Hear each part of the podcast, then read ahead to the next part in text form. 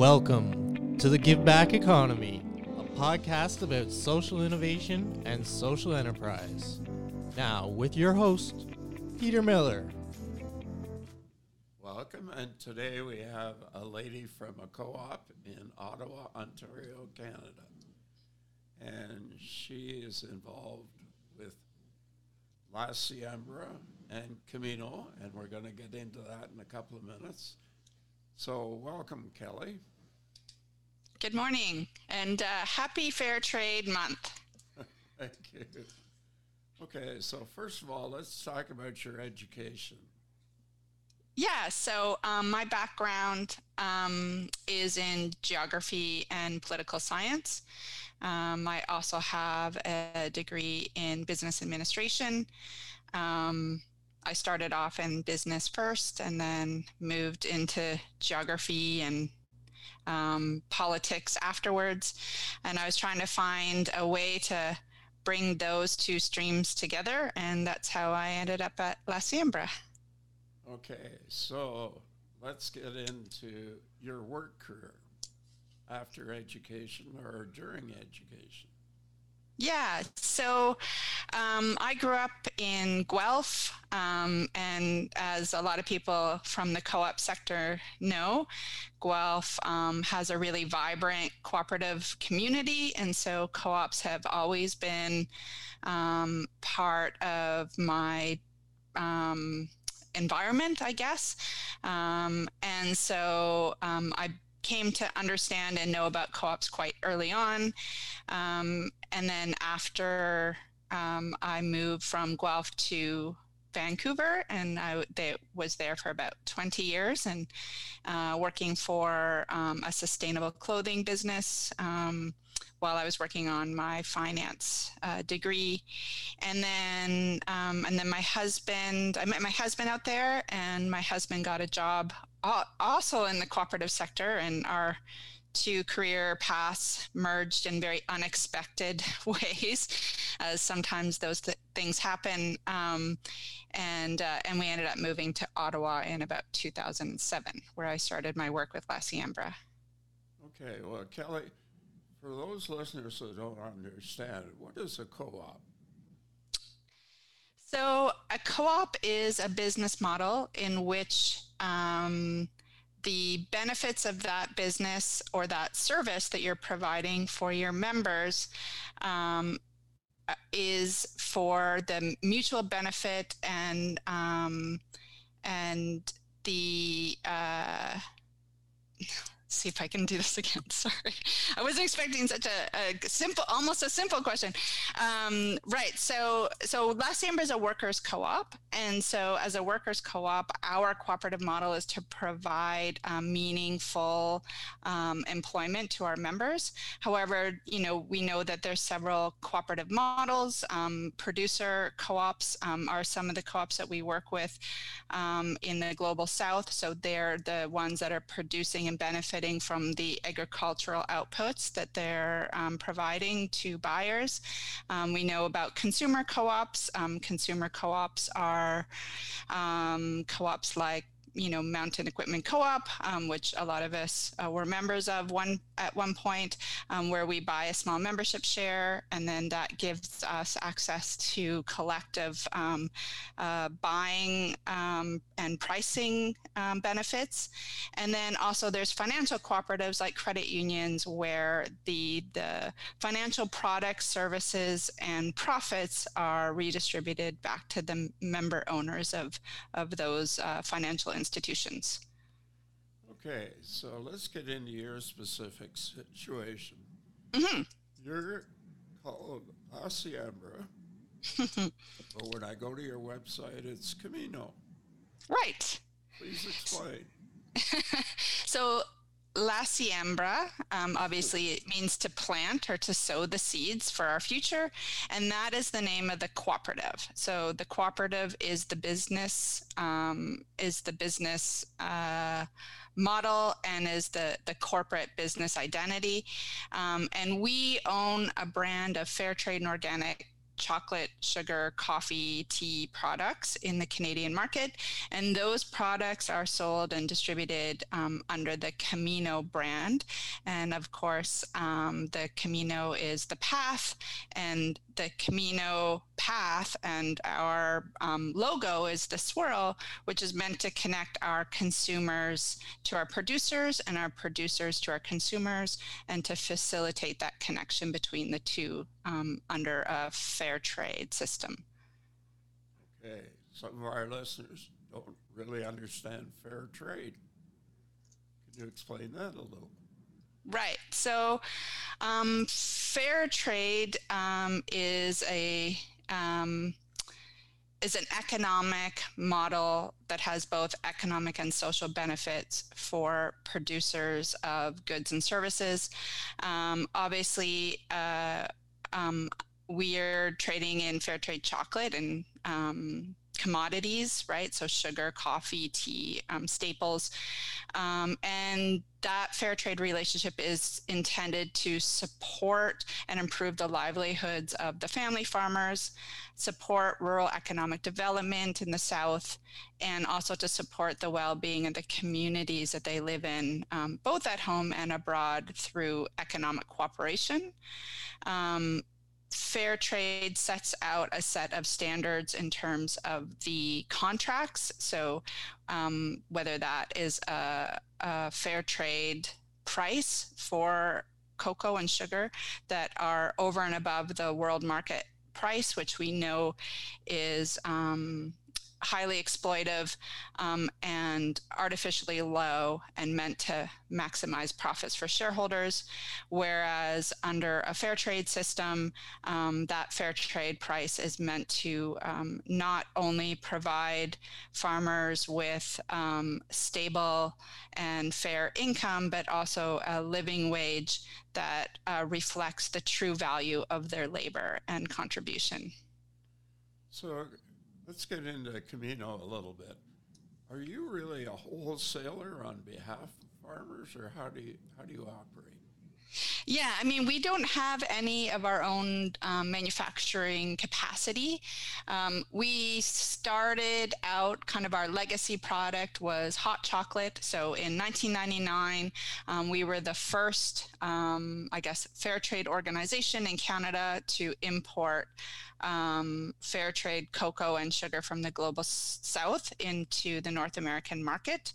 Um, coffee and bananas were a bit on the radar then, um, but chocolate and sugar um, was very uncommon to, to see. Um, and we used we used cocoa and sugar um, because we thought it was a way for us to teach um, multiple generations about the benefits of fair trade and the small farmer um, uh, agricultural model, and also who doesn't like chocolate. So it's always an opportunity for us to talk to people. Um, everyone wants to stop and, and try it. Um, I mean, it could have been it could have been anything, but we we chose chocolate because we knew that it would reach um, younger generations as well as adults. So Kellie, you're a reseller. We are a reseller. So um, going back to the model, so we are a reseller. Um, we work, we are working directly with um, the producer co-ops, um, primarily in Peru, the Dominican Republic. Um, we have a couple in Sri Lanka, um, Panama, Ecuador. but what we do is we work with them um, under uh, what we call a producer led um, MOU. Um, so even though we're not buying directly from their co ops, we're facilitating volume and price that they sell into our manufacturer for, um, which helps um, empower them um, uh, at the table um, as opposed to just selling into um, a manufacturer uh, without having those relationships or that negotiating power. Um, so we help them um, establish the price and the volume of grains that they're going to sell that go into our final products. So then they'll sell those to the manufacturer, and then the manufacturer will process those from the raw bean into a final uh, retail product or a semi-finished product, and then we'll buy that um, semi-finished product or the retail product from the from the manufacturer import that into Canada into our Ottawa based warehouse and then send out uh, full pallets um, right across Canada into almost every major grocery chain and or natural health retailer um, in the country. So how big is your team? Our team is really small. um, so we have, so we do have a small warehouse in Ottawa um, that we've had to try to um, maintain and keep our um, staff safe um, during this uh, pandemic. Um, and then we have, uh, we're structured very similar to other kind of big corporate confectionery brands. We have a sales and marketing team. We have a finance admin team. Um, we have uh, operations and purchasing and, and uh, quality control. Um, but there's uh, right now, I think we have 10 of us that are doing that work. So it, it is a lot. Um, and then we're working with um, some of our broker partners that have been with us for a long time that are spread out um, across the country so that they can service the retailers um, where they're at. So to put all this together into a business plan must mm. be a little challenging. Yeah, I mean, we are we struggle with our identity. So, what is like our if our ultimate ultimate mission as um, a fair trade organization or a, what we might consider an alternative trading organization, an ATO, in that we're trying to do trade differently and to do it um, uh, and the result ha- being a cooperative and fair economy. Um, a lot of that comes to like how much of that work should be transactional. So, of course, we have a very traditional business model. We have a very competitive market. Um, we're under considerable pressure from multinational corporations and corporate consolidation of you know, um, brands that started off as independent along with us 20 years ago and now are heavily capitalized through venture capital, whereas we're trying to stay as independent and true to our mission as we can. We're trying to um, ensure that we have a democratic model that we're working under and that we can take care of our our staff, our farmers and our consumers, really, which we see as kind of part of our model um, that goes ab- over and above just buying from us. We actually really need them to believe and invest in what we're trying to do here. So, are all your employees part of the co op? So most of the employees are. So um, under the Cooperative Corporations Act in Ontario, 75% of your full-time staff um, must be members, and then 25% can be non-members. Um, right now we have, let me just see. So we have eight. We, we actually just brought on a new member yesterday, so we're really excited about that. Um, so right now, I think we have eight worker owners of the business that invest um, their uh, share capital um, to help capitalize the business that we own together. And we have two part time staff that are on worker owner track. So they may or may not decide to become members of the cooperative at some point. So, what are the benefits to being a member? Well, the benefits to being the member, of course, is the redistribution of the capital at the um, at the end of the year, um, depending on you know your level of profitability and where your your um, strategic uh, goals um, are aligned, right? So, you know, how much of our profits do we want to invest back in the business to grow? How much of the profits do we want to invest back in the business just to make sure that we have future sustainability and a, and a business that we can pass on to future worker owners? And then how much of the profits do we want to redistribute back to the worker owners?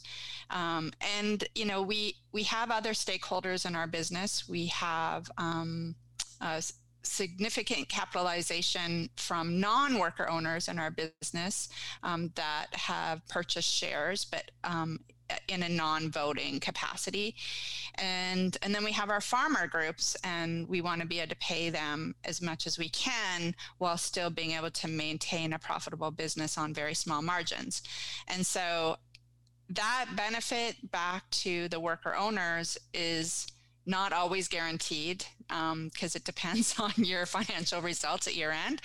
Um, and not always maybe the right place to put the money um, at the end of the year. So, what we try to do is make sure that our salaries are um, over and above. I don't even want to use living wage because living wage you know you have minimum wage which is the lowest possible bar then you have living wage which is maybe subjective depending on your personal financial uh, reality um, and then you have you know how do you value one's labor um, and contribution in a business and and that philosophy or ideology um, is something that we we try to work out inside our our model. So, um, what we try to do is make sure that our employees are paid well, that they can support themselves and their family,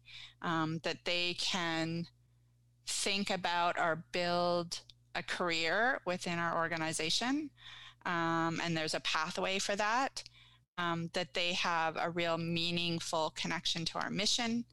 Um, but the distribution of profits at the end of the year um, isn't always the deciding factor, even though that, I guess, is a pillar of the cooperative model. So, as an outsider, and I'm not saying I would, but let's assume that I was interested in becoming a share member. How would I go about doing that? So, if you didn't want to work in the business and be a worker owner, um, we do have um, outside investors um, that we consider um, an extension of our membership. So, they don't have voting rights, surely. They're not working for us, you know, um, and they don't make they don't make the decisions that could um, move the business um, in any particular direction. However, um, we see our outside investors as a real barometer of our community. Like the are the investors that believe in putting their money into our cooperative um, to support our mission um, one have to be very much aligned with the social benefit um, that their uh, financial investment is providing to small producers um, and for that north south fair trade relationship. Um, but they they also have to understand what it is that makes our business different. Um, if they, if someone reaches out to me and says, "Well, what's your annual rate of return for the last five years?" and you know, how can I maximize my shareholder value? That's really not the kind of investor we would be looking for. Um, you know, uh, we're when we're thinking about selling securities or um, shares um, in our in our cooperative. Um, certainly, we want um, we want to have investors that believe and value the work that we are doing here, um, even if it means that they might have to wait a little longer to see a return on that investment. Um, so it's about long term thinking. Okay. Are these uh, shareholders limited to Canada? They don't have to be, but I do. It, it does take a little bit of extra administrative work to sell securities outside of the country. And as we know, um, security uh, regulations are, are provincially governed. So um, for every shareholder that I get in, in different provinces, I do have to register our offering statement. Um, uh, with the, the regulators or the, the securities regulators in each of those uh, territories. So it does take a lot of extra work. Um, and there are certainly some uh, weaknesses in the um, in the act that make it a little bit more challenging for cooperatives to take outside investment. Um, I won't get into those, uh, and I know that um, you know the provincial associations are trying to make it much easier for co-ops to capitalize themselves. Um, uh, particularly given that um, co-op models um, just by virtue of the way that we're structured, you know, there there is no outside shareholder or control uh, outside the owners of the the business. So it isn't set up for shareholder uh, governance um, in that way. So. So it's very much um, social capital. It's very much patient capital, um, and you know, frankly, it, it, can be high risk sometimes, but we're trying to do good work with those investments that we get. Okay, and you are doing good work, so congratulations on that. Thank you. Now, your sales, are they in Canada only? We do have, um, we have a private label customer outside of Canada. Um, and it's a you know it's a it's a good volume of business, and we work with them um, through a cooperative um, commercial contract. Um, but m- the majority of our sales are across Canada. Um, we have a, a, good range of uh, product offering, um, everything from the Camino branded retail products that you see in stores, whether independent or mass grocery. but we also do what uh, I'm not sure if everyone knows or a lot of people know is we actually do a, um, a good deal of business in um, bulk and industrial ingredients. So we supply um, organic manufacturers with ingredients um, that they use in their products. Um, and so we'll sell into food service, cafes, um, institutions, and to other you know, actually some really amazing organic and fair trade brands in Canada that are really looking for an ethical ingredient option um, in their final products as well. So our, our our ingredients uh, make its way to all kinds of shells, but not always under the Camino name. So I want to combine a couple of questions together. Sure. Right now you're in Ottawa. Yes. Would you think of expanding to Vancouver so you could go back and visit, visit friends? Uh, but I want to combine that with another question. Three years from today, what will your you look like? Three years from today. Well, this is really good timing because we've been talking about a lot about um, where we're at. So. Um, we are in, I would say, a challenging place. We are much too big to be niche and special and you know uh, interesting i guess. Um, and that's not to say we're not doing interesting things. It's just that you know um, there's a lot of really um, small kind of more bean to bar makers that are making its way into that local shelf space and we're much too small and independent to buy uh, market share. Um, we did we bought a lot of market share um, uh, early on in our growth, and uh, and that asset is something that we're still able to leverage now, and is partly why we have such um, amazing penetration and relationships um, with buyers um, right across Canada.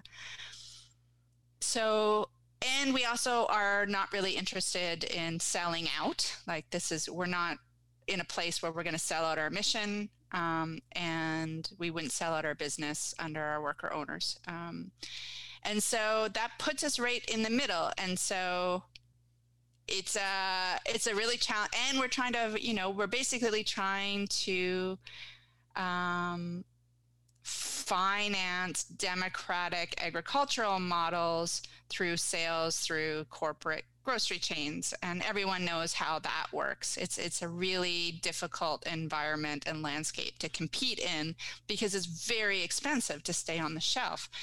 Um, so that just eats away at our already small margins that we're working on. Uh, so it's it's you know and we're not going to squeeze producers. In fact we actually want to pay producers more because that makes them stronger um, and more sustainable. And we actually need that um, type of ag- non-industrial agriculture. Um, we need more of that in our in our world. Um, so, and we all know that. Um, and and the pandemic has certainly put that at the forefront in terms of these uh, s- small farmer supply chain and logistical issues so we're kind of in the middle um, and we're trying to think of how we become sustainable without um, our having our market share be eaten on both sides. Um, and and so we think like obviously we're asking ourselves is it time now to um, do a little bit more of take on a little bit more of the value chain ourselves? You know should we have set up a manufacturing or a packing plant um, uh, we did open up our warehouse around i would say in 2018. we got into our own logistics and fulfillment. Um, and we're really happy that we did that now, especially during the pandemic, because one, it, it, could mean that we could employ more of our own local worker owners and we can um, make sure that we're meeting the needs of our retail customers um, in a quick and efficient manner um, and we can control and see the food that's coming in and out of our own space. So that was a really important kind of change in operations that we made a few years ago. And of course, the next the next kind of big vision or maybe midterm vision we should have for ourselves is whether or not we want to do some of our own packing, even if it's just taking an ingredient and putting it in a bag. Um, the fact that we have to rely on third party contracts for that makes it very challenging. It adds, obviously, um, a cost and a middleman um, in the chain. And um, and we feel like now we're in, now we understand enough about the physical side of our business that we could probably um, take some of that work on, even if it feels really risky and uh, it might take um, a big investment into making that a reality. Um, but I, th- I think staying staying in the middle um, and shrinking uh, is way less exciting. So I guess we'll have to gauge the risk appetite of our membership. What about expansion of the product line? Yeah, I mean, we're always looking for new products, um, things that make sense, um, to, that work in the categories and the spaces, the shelves that we're already in. Um, the there's significant pressure on every shelf. So whether that's our in our baking category whether that's in our um, hot beverages um, and or we we know you know the the uh, number of chocolate bars that you see on the shelf. Um, the question is how do we do that um, without having to invest a lot into the shelf space in order to figure out how to be more innovative. So for every product that goes into mass grocery can cost anywhere between five and fifteen thousand dollars for slotting fees. Um, so not only you investing in the high volumes of inventory up front to bring that into Ottawa, and we know obviously with the pandemic, logistics costs are um, getting very expensive for importers um, and very unreliable right now. Uh, so that just adds some some complexity. Um, but there's things that are very obvious, you know, that we could launch into the Canadian market. The question is, does that get us further ahead, or is it so expensive to launch new products and then maybe discontinue them that you end up writing off more than you sell? So that three-year ROI on any new product launch um, you requires a lot of capital because our inventory is very expensive and we have to have a lot of it um, in order to supply the market demand. So, Kellie, what's the easiest way for people to connect with your organization? Is it through Camino?